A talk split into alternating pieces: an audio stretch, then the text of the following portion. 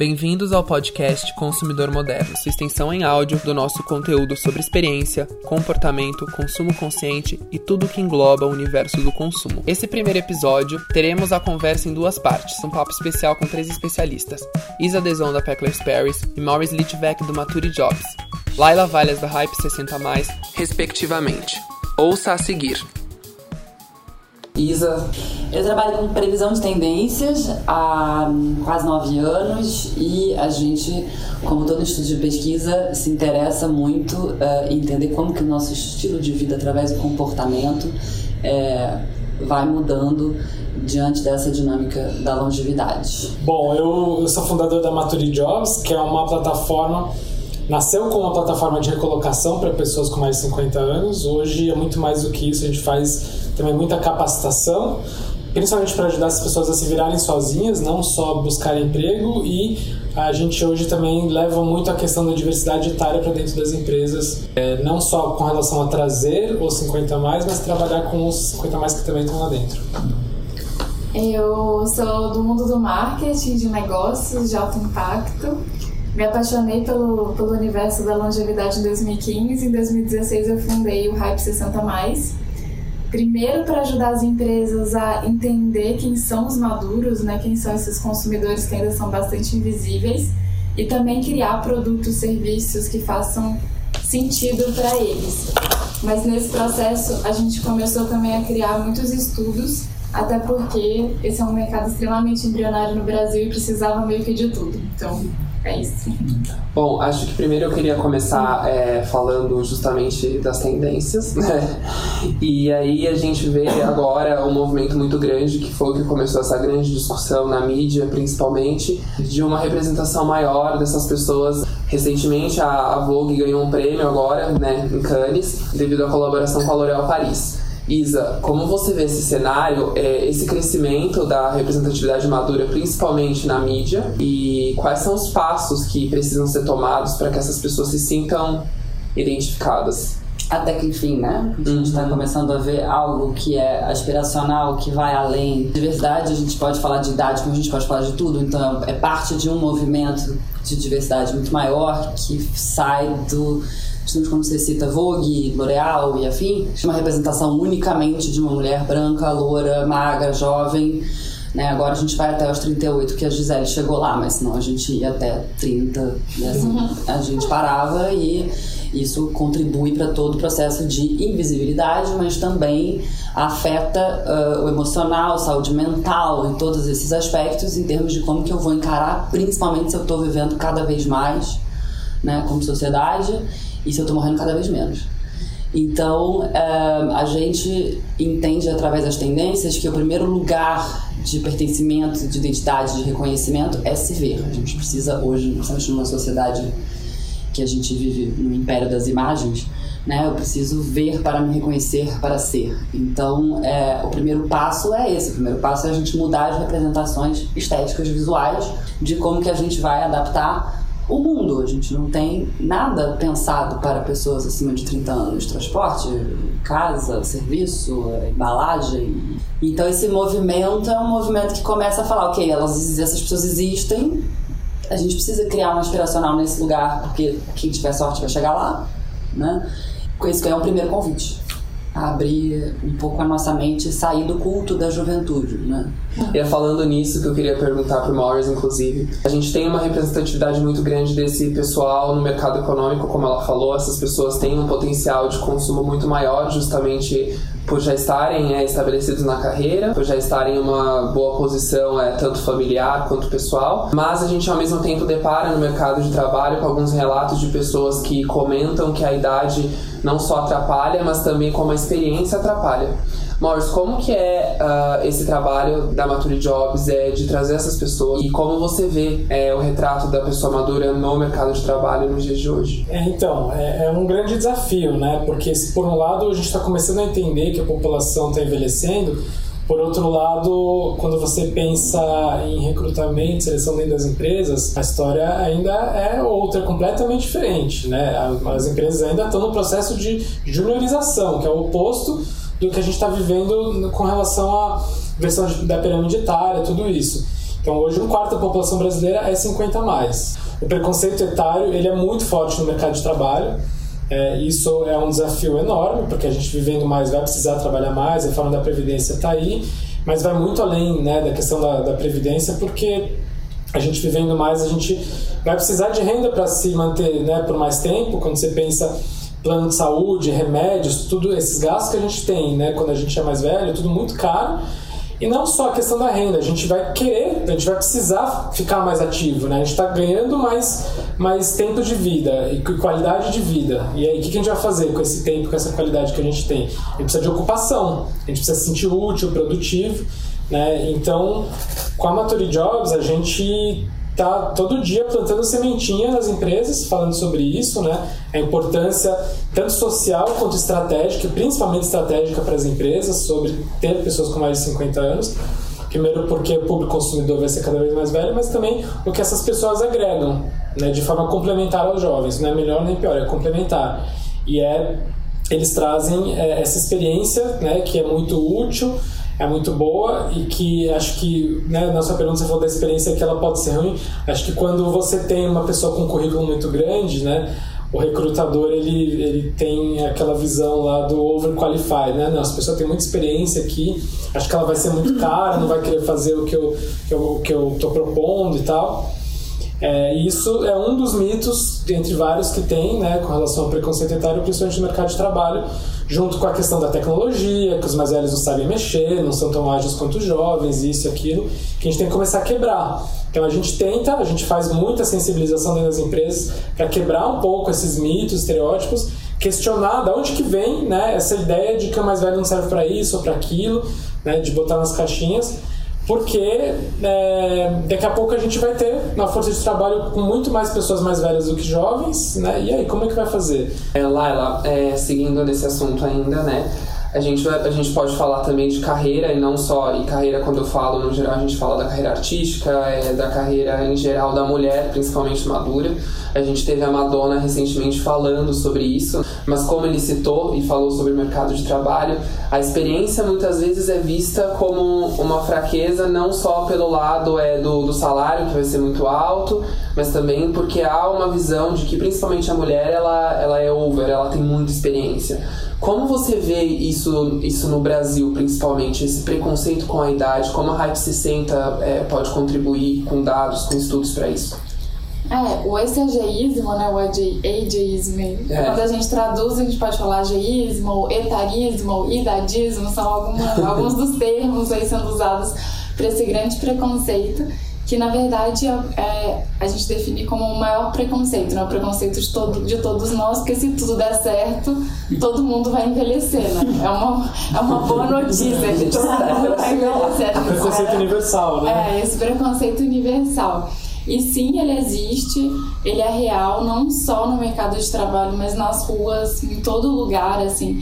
É, nos nossos estudos a gente ouviu relatos muito tristes, assim, de pessoas que falam putz, eu tô na fila de, um, de, um, de uma farmácia, de um supermercado, e chega lá e alguém, eu escuto alguém falando assim, por que, que essa velha ridícula tá aqui nessa fila? Por que, que ela não tá em casa? É, recentemente, até em Cannes, é, num, num, painel da ARP, AARP, que é a Associação Americana de Aposentados, junto com Cannes, eles revelaram lá um número absurdo que é 50% do consumo global está na mão dos maduros, ao mesmo tempo que 70% das agências nunca receberam um briefing para criar uma campanha ou uma comunicação para esse target. E quando a gente vê todo esse movimento, o que eu tenho sentido, e é muito bom estar aqui para falar isso, é que a imprensa começou a cobrir, né? Então isso já dá um, um olhar muito grande para esse público, as pessoas já reconhecem, né? Quando eu comecei a estudar sobre isso, todo mundo achava assim, o quê? Pra que, que você tá falando sobre velho? Você vai criar um asilo? tipo, o que, que você vai fazer? Você vai pra um asilo? Hoje não, as pessoas já entendem, putz, é um consumidor, tá, tá crescendo, o Brasil tá envelhecendo. Mais ainda, eu acho que está ainda muito na especulação, né? Ah, quem são eles? Quem são? Parece que é uma coisa nova falar assim. Eles são digitais, sim, eles já são há muito tempo digitais, ativos, querem trabalhar há muito tempo. Só a gente pegar os grandes exemplos. Mas agora, finalmente, a gente tem dados para comprovar tudo isso. Então não dá para, não é um achismo, é realidade. 68% sente que está muito bem, então eles estão bem sim na idade que estão. Isso já é um super tabu, que achar que essa, né, esse tipo essa dependência e tudo mais, fragilidade já não é muita realidade. Existe sim, mas não é a maioria. Eles são digitais, 90% tem WhatsApp, tem smartphone, mesmo classe C, então tem o uso disso, estão nas redes sociais, é o grupo que mais cresce no Facebook, no Airbnb, no Uber, então eles estão muito presentes. E é sempre com surpresa que a gente é, a, né, entende essas novidades mas o fato é, eles estão aí, estão namorando, estão se separando, estão viajando, estão consumindo, estão trabalhando, estão vivendo, estão lendo, né, lendo as notícias de vocês e são consumidores importantes e que são muito necessários para as empresas. O preconceito que existe, ainda existe infelizmente, vocês acham que é algo muito mais atrelado à sociedade ocidental do que oriental? Porque na sociedade oriental, né, a questão da, das pessoas mais velhas, isso já existe há muito mais tempo do que na parte ocidental do mundo. E também como que nós podemos tratar é, a questão da nomenclatura e da idade? Porque diversos governos, entidades, alguns colocam como são os consumidores é, maduros, são os maduros, é, o consumidor grisalho, é, o consumidor prateado, e além disso tem. São a, muitos termos. São muitos termos. E tem a questão da idade. Em alguns locais se coloca como 50, 55, 60, 65, depende de governos. Como que vocês tratam isso? Qual essa idade que vocês avaliam que é, é, representa esse, esse grupo, é, a questão da, do preconceito ser algo mais ocidental oriental e também da nomenclatura, como que a gente pode adereçar essas, essas pessoas. Legal, vamos lá. Eu estive tem dois meses que eu fui para o Japão, fiz uma né, fui fiz uma missão mesmo lá, conhecendo empreendedores, negócios e tudo mais, justamente para identificar isso. Peraí, tudo que eu li, a teoria é, tá na prática mesmo. E o que eu vi foi, nossa, foi super interessante. Mesmo além das visitas, estar na rua, vendo os maduros trabalhando, gente com mais de 80 anos no mercado de trabalho, foi incrível, assim. Então, sim, o preconceito é diferente, assim, a relação com os maduros é diferente, até porque é um país que já está num processo de envelhecimento há muito mais tempo que o nosso. Então, assim, hoje, lá no Japão, 30% da população já tem mais de 65 anos. Né? Em breve, a gente vai ter lá um para um, então uma pessoa com mais de 65 anos do que outra pessoa de qualquer outra faixa etária. Isso é um super desafio de mercado de trabalho. Até por isso que lá tem várias políticas de empregabilidade para essas pessoas até de mais de 80 anos, tem políticas específicas para quem tem mais de 80 anos. Então, sim, então é diferente porque o Brasil está envelhecendo num ritmo muito acelerado. Então não dá também para a gente culpar a nossa sociedade. Nossa, a gente nunca parou para pensar nisso a gente está envelhecendo num ritmo que a gente não imaginava. E foi um susto mesmo para todo mundo, que antes achava que o país, o Brasil era um país de jovens. A gente ainda continuou muito com essa historinha que foi muito bem contada e que todo mundo Até acreditou. porque era, né? De fato, só como essa mudança é, é muito rápida e recente, né? Antes não era, né? É. Há, há 30 anos atrás, quem tinha 60 anos no Brasil era velhinho e era muito minoria. Mas sempre Isso. existiu essa coisa do também do, da glamorização da juventude ah, no Brasil, né? É uma questão cultural americano, né? a gente gosta de fazer tudo igual a eles, então é, eu acho que tem esse fator tem, também, que assim, por consequência do que vocês estão falando, obviamente, o que é bacana é jovem, o que é bonito é jovem, o que é aspiracional é jovem, e aí a gente fica no é. enaltecendo só essa faixa etária. E, eu, enfim, e nem olhando, e nem conversando, e nem fazendo pesquisa, né? Porque não fazer pesquisa já é um, aspecto, gente, não tá olhando mesmo. É. Empresas, até três anos atrás, empresas de fraude geriátrica fazer pesquisa com pessoas até 45 anos de idade. No Ibope, quando você vai lá ver, só tem até 55 mais. Não tem segmentação. Então, isso é hoje, né? Vai até 60, eu acho, né?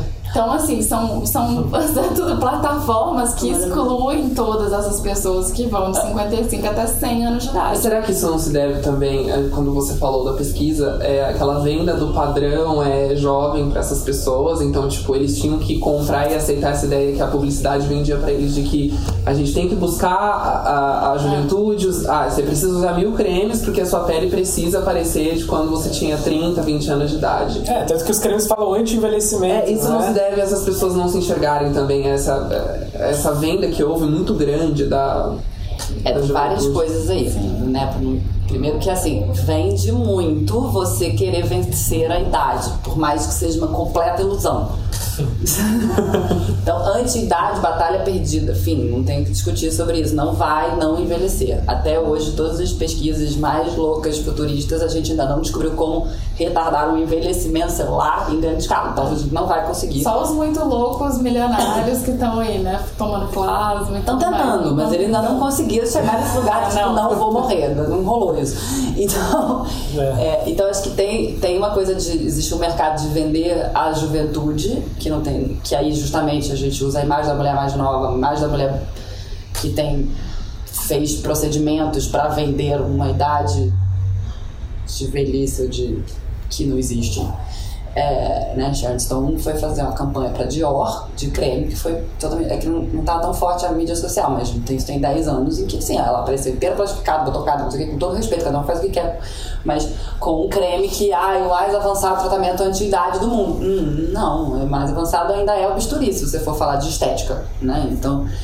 É, então acho que tem uma coisa que é a nomenclatura que lida com essa, com esse eu vou vender essa juventude, eu vou empacotar esta juventude nesse creme aqui. Que é um questionamento muito grande. Eu e a Laila, a gente está trabalhando numa junção de pesquisas, então do que eu faço com o que ela faz. Pesquisa de tsunami, que é Bárbara, tá online, né? enfim.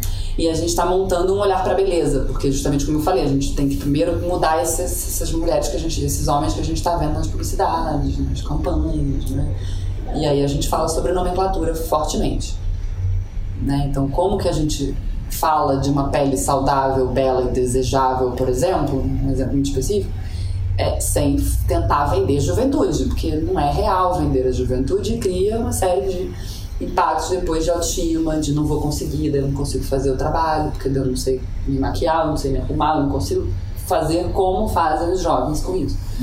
Em cima desses dados. Ah, não, é só para complementar, que essa mudança também está acontecendo muito fortemente. Primeiro, porque a gente já está tendo uma massa maior de pessoas mais velhas, mas também de, né, de uma forma mais comportamental. Quem está chegando agora na maturidade são esses baby boomers, que são outra, vem de outra geração, com outro chip de ser provocador, de, ser, de se questionar. Então, que estão questionando todas essas as linguagens, os ícones. Agora, né, lançou aquele outro ícone lá de 60 mais, não é mais da bengalinha. É. De palavra que você, que você perguntou, assim, a- ainda é o idoso, é o termo aí, né, o, da, de políticas públicas e tudo mais, mas que também não é muito reconhecido, porque vem com, vem com muito, de uma forma muito pejorativa. É, tem um estereótipo preconceito, muito forte por trás, né, dessa palavra. Sim. A gente fala com as empresas muitas vezes, olha, você quer recrutar esse pessoal, não fala que você vai fazer um programa de estágio para idosos, por exemplo, porque mesmo quem tem mais do que 60 anos, pela lei é idoso, não vai se identificar, porque o estereótipo do idoso é aquele de 30 anos atrás da, do bonequinho com a bengala, né? Então, é, idoso, terceira idade, melhor idade, são termos que realmente as pessoas não se identificam. Então, é, a gente na Matéria Job sempre falou pessoas maduras, 50 a mais, que é o nosso recorte lá. E a gente tem uma comunidade, né? E o pessoal começou a chamar de Maturi, né? Por causa do, do, do nome. E aí pegou de uma forma assim positiva, sabe? Com, sou Maturi com orgulho e tal. E a gente abraçou isso e é super legal. Então isso mostra que realmente falta, né? Até a forma de das pessoas se identificarem como ser chamada. Até porque normalmente a gente coloca no, no mesmo saco Boa. todo mundo que tem 50 ou 60 a mais e você tem gerações diferentes, que tem 60 é completamente diferente que tem 70, de 80, né? Não dá pra você querer colocar todo mundo no, no, na mesma, no mesmo saco. né? Então também a, a indústria tem que entender isso. Se eu vou conversar com o pessoal de 60 anos, é assim, se eu vou conversar com o de 80, é de outra forma. É o mesmo problema que a gente tem com os millennials, presta atenção. Né? Milênio, o que, que quer dizer? Qualquer coisa, porque você tem lá uma faixa etária meio louca que ninguém sabe muito bem definir o que, que é. e aí, tipo assim, ah, milênio, aí virou um. Tanto é que eu, eu brinco e falo, milênio é um comportamento, é um mindset, né? Um estado de espírito, não é um, um, uma faixa etária específica. E a gente trata, depois dos 55, 60 anos, a gente trata, ai, tem aquele tanto de gente, que é o que a, a nossa, a nossa amiga e sócia de projetos aí, Mari Fonseca, falou ontem na aula, falou você venderia o mesmo produto para uma criança de 5 que você venderia para um adolescente de 15? Não, então. É, e você comunicaria da mesma forma, né? Ah, não, É. totalmente Então- diferente, é, Deu- 50, 60, tudo. É, e tem algumas coisas da ordem do óbvio. As pessoas não realmente têm um problema com olhar para a situação e prestar atenção nas pessoas no comportamento. Mas eu acho que, assim, para complementar o que, o que foi dito, justamente, eu, eu gosto de lembrar a data. 1968 já fez 50 anos. Então a gente, né, quando a gente fala dessa geração baby boomer pé na porta, é a galera que queimou sutiã, é a turma hippie que tava pensando em criar comunidade. Essa é a turma que tá agora entrando no 50 a mais. E aí a gente ainda tem um modelo que aí que nós em tendência falamos muito sobre idade emocional, que é eu olho para uma pessoa, eu, eu faço 60 anos e eu lembro da minha mãe. Só que a minha mãe, né, ela tinha um comportamento completamente diferente, ela teve uma vida completamente diferente, ela teve acesso a medicamentos completamente diferentes, ela teve informação de nutrição, de- enfim, de qualquer coisa. Então a possi- probabilidade de eu parecer com ela com 60 é que nem falar que eu agora deveria estar no mesmo estágio de vida que a minha mãe estava quando ela tinha a minha idade. Então a gente está começando a olhar para essa história e falar, não, a minha idade ela é muito mais sobre como eu me sinto e sobre o que que eu quero fazer da minha vida. Tem vários comportamentos que emergem aí, que é muito mais ligado a quanto, como que eu me sinto do que eu nasci tal ano. É, a idade cronológica, ela- a gente tem que cada vez mais é, tirar né, as caixinhas que a gente põe em função da idade, porque não- já não faz sentido e vai fazer cada vez menos. E esta foi a primeira parte do episódio. Fique ligado em consumidormoderno.com.br para conferir a segunda parte. Toda quarta-feira trazemos episódios novos em nosso canal e em nosso site oficial.